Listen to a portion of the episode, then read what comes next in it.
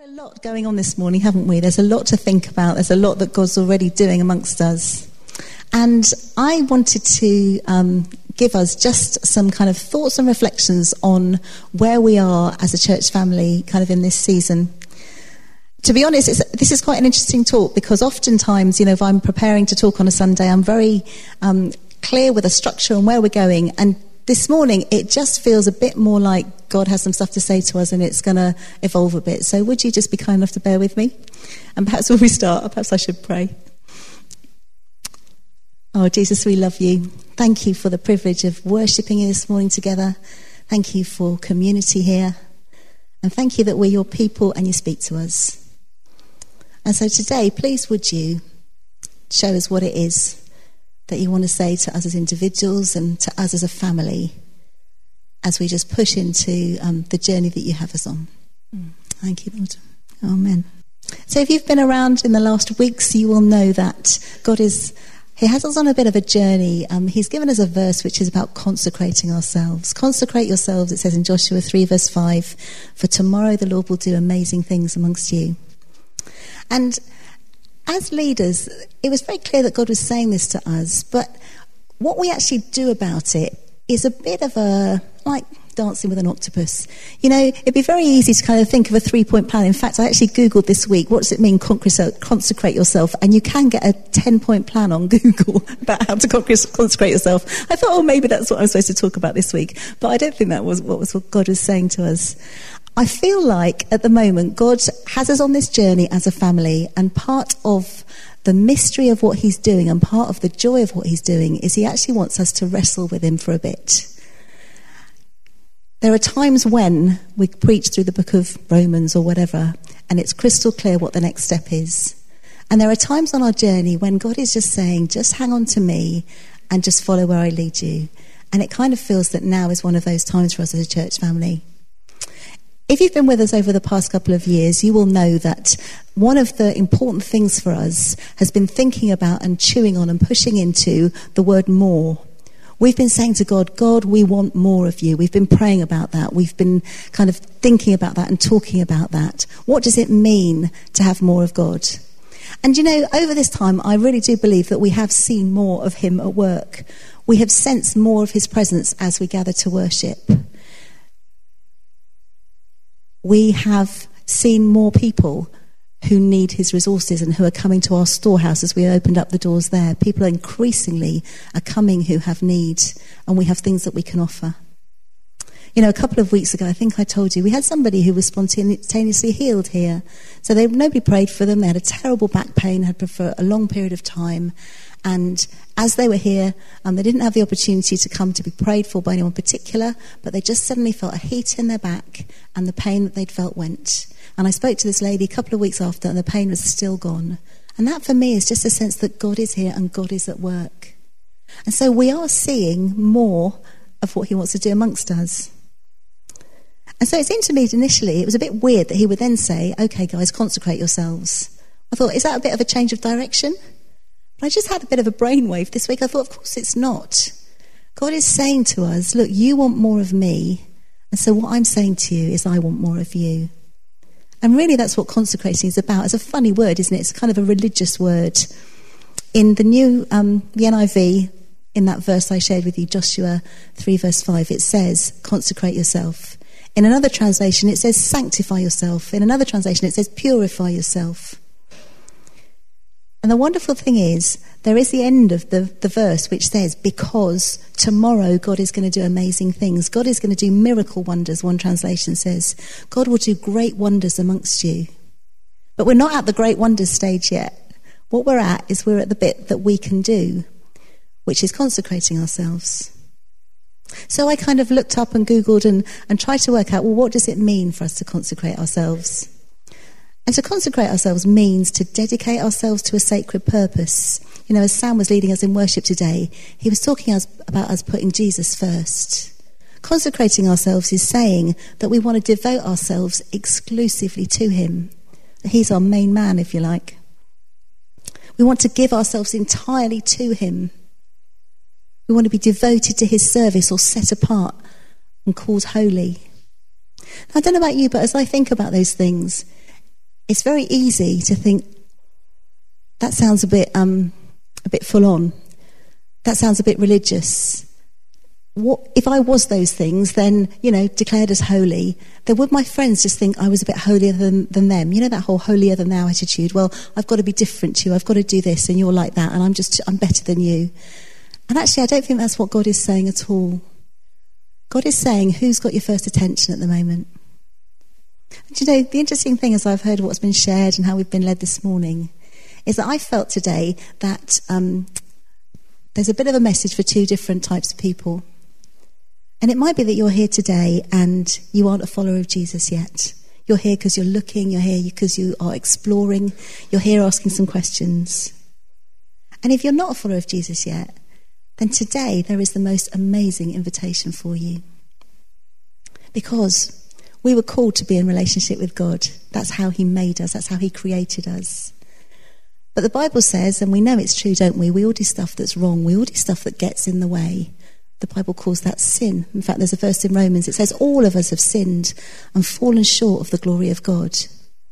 We all do stuff that we know is wrong. And that is stuff that gets in the way between us and God.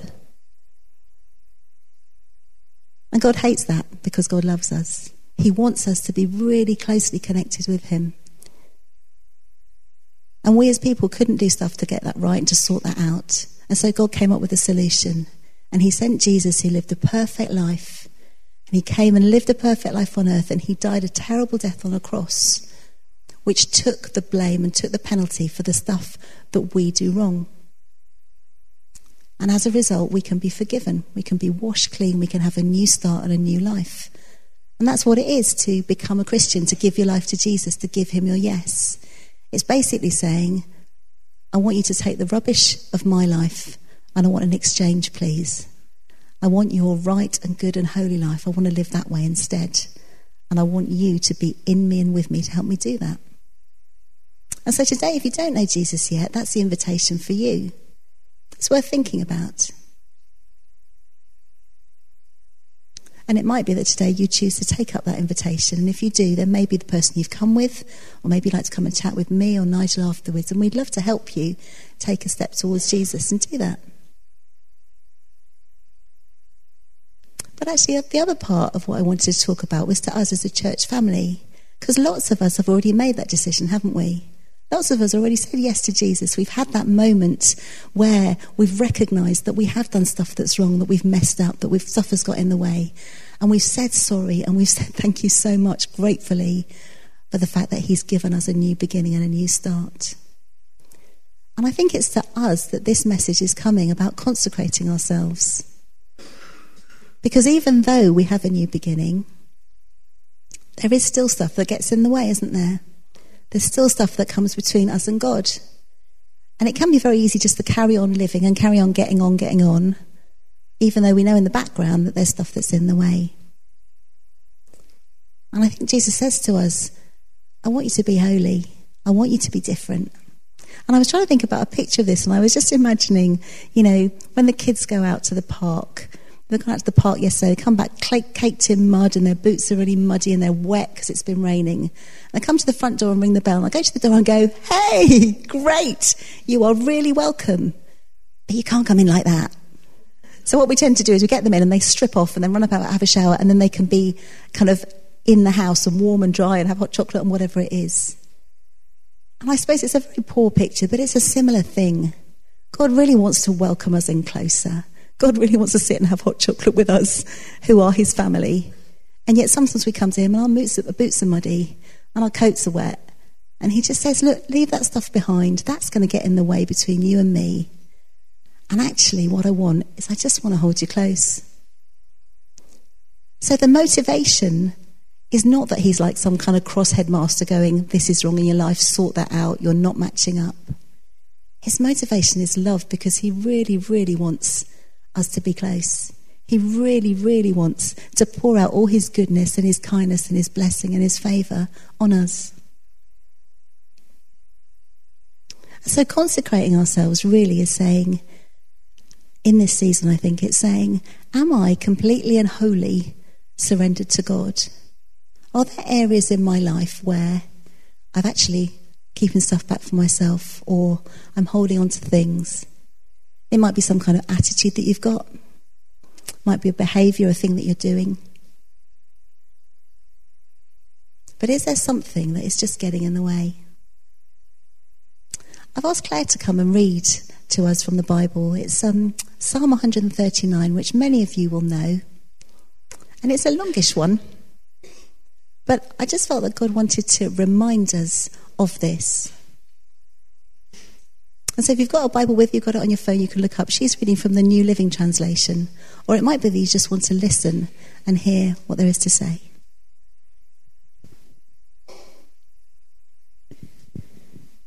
Lord, you have examined my heart and know everything about me. You know when I sit down or stand up. You know my thoughts even when I'm far away. You see me when I travel and when I rest at home. You know everything I do. You know what I'm going to say even before I say it, Lord. You go before me and follow me. You place your hand of blessing on my head. Such knowledge is too wonderful for me, too great for me to understand. I can never escape from your spirit. I can never get away from your presence. If I go up to heaven, you're there. If I go down to the grave, you are there. If I ride the wings of the morning, if I dwell by the farthest oceans, even there your hand will guide me and your strength will support me. I could ask the darkness to hide me and the light around me to become night. But even in darkness, I cannot hide from you. To you, the night shines as bright as day. Darkness and light are the same to you. You made all the delicate inner parts of my body and knit me together in my mother's womb.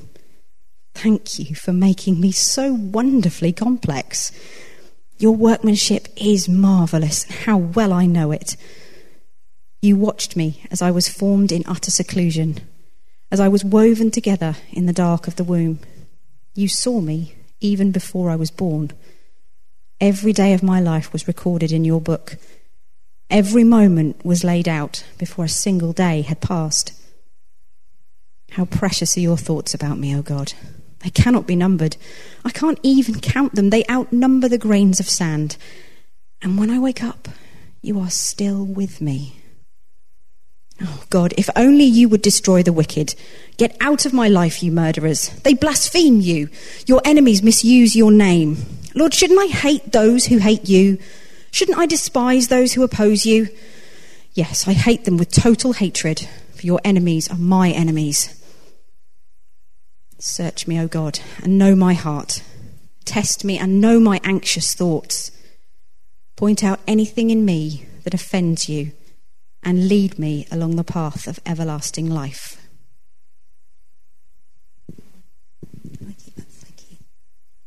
Thanks, Claire. As I pondered on that psalm, what really struck me was how well God knows us. He made us, of course, He knows us. He knows us and He loves us. And the thing is, He knows about the stuff that we do wrong and the stuff that we've got that's not okay. He knows about it all. It's not a surprise to him. It's not like we can hide it from him. And yet he loves us. And so the invitation as we think about consecrating ourselves is for us just to be honest and real, I think, and to say, God, this is who I am. You know who I am. But actually, I want to be wholly yours. I was quite struck by those verses at the end, verses 23 and 24.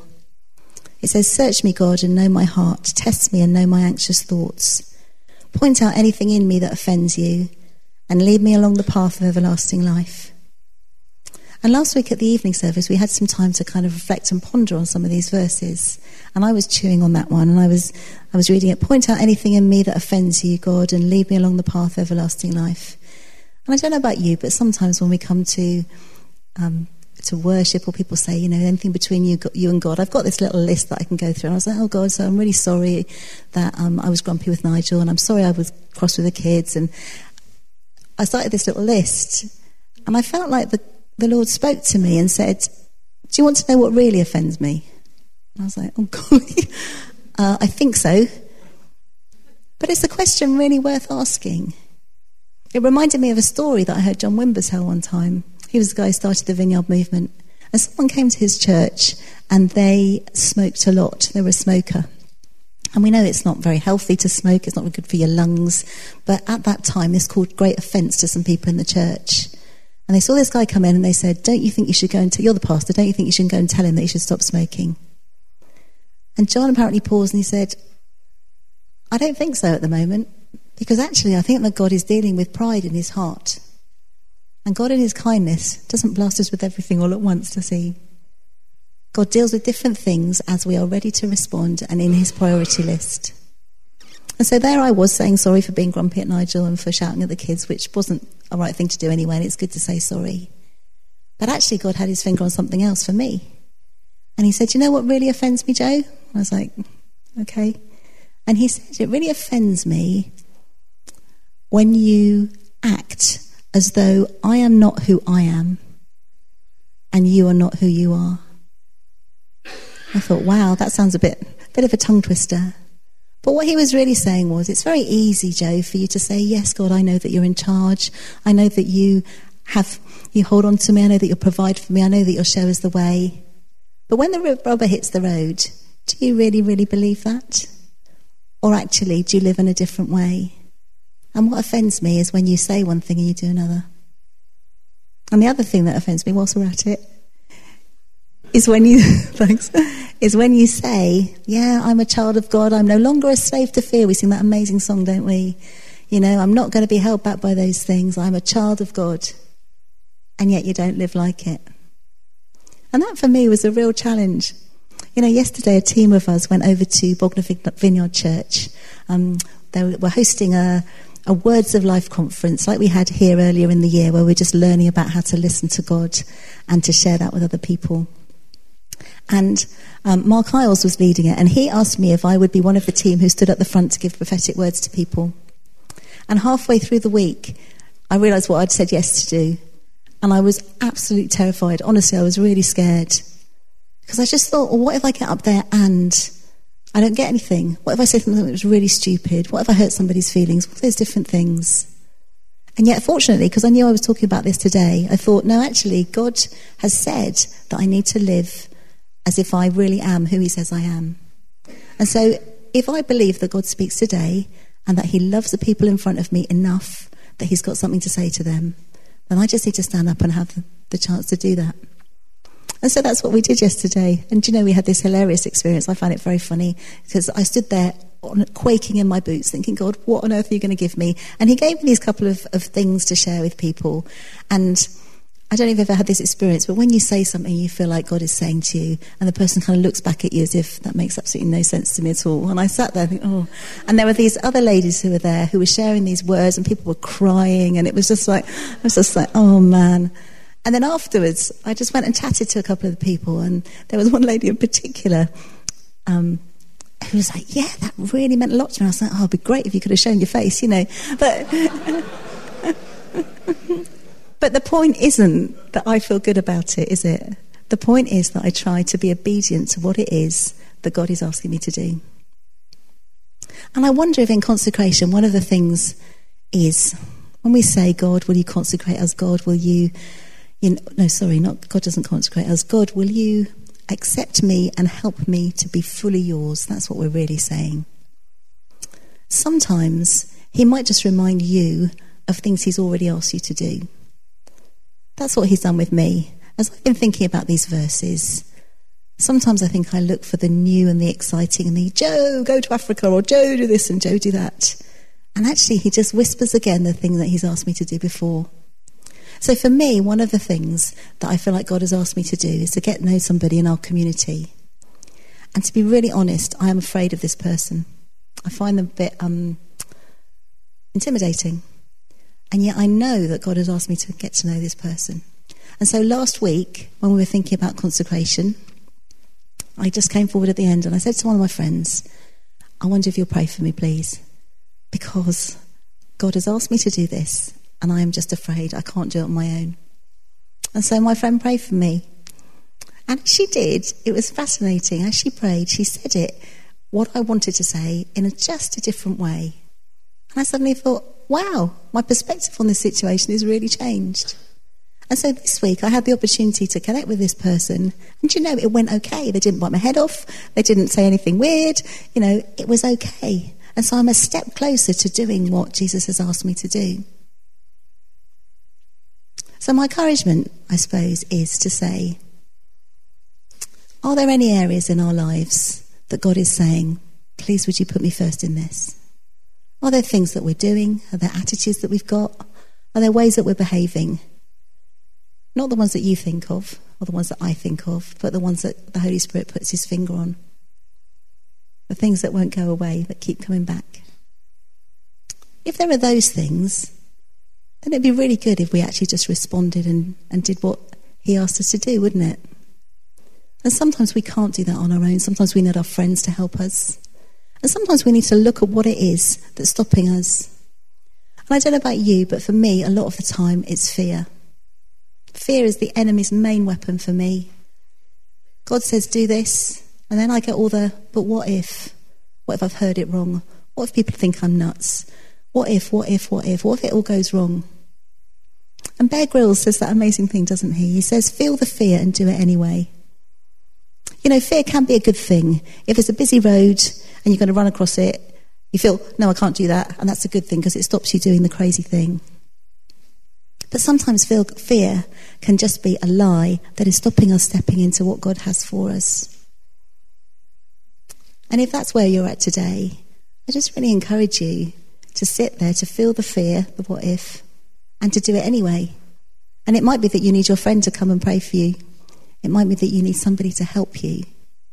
That's what church is about. It's about us trying to hear what God is saying and to respond.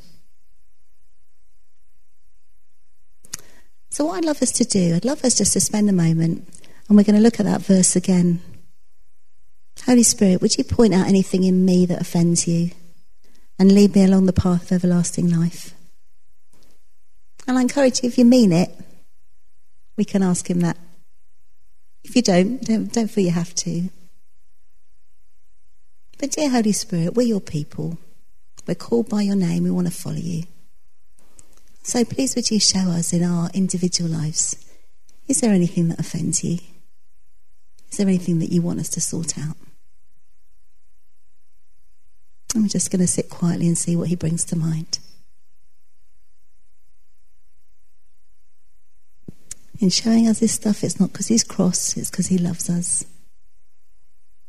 And I'm going to suggest that we can respond in some different ways. We've got communion this morning, and it might be that you just want to come and say sorry using bread and wine. At the cross, Jesus gave everything for us. And as we take communion, we kind of take that on board, and it's a way of us saying, We're all in. We want to give everything back to you. So that might be a way that you want to respond. It might be that you just really want to sit quietly and reflect on what it is that God is saying to you. And I'm going to invite the band to come and just play quietly as we do that. But it might be that God's highlighted something to you and you just think, I know what God's saying and I'm just terrified or there's this thing in the way that's stopping me doing that. And if that's you, then I encourage you don't carry that on your own. Why don't you ask somebody to pray with you? Get alongside somebody, someone in your life group or someone you're sitting close by, or if you'd like to, you're welcome to come to the front. And let's help one another to step forward into what it is that God has.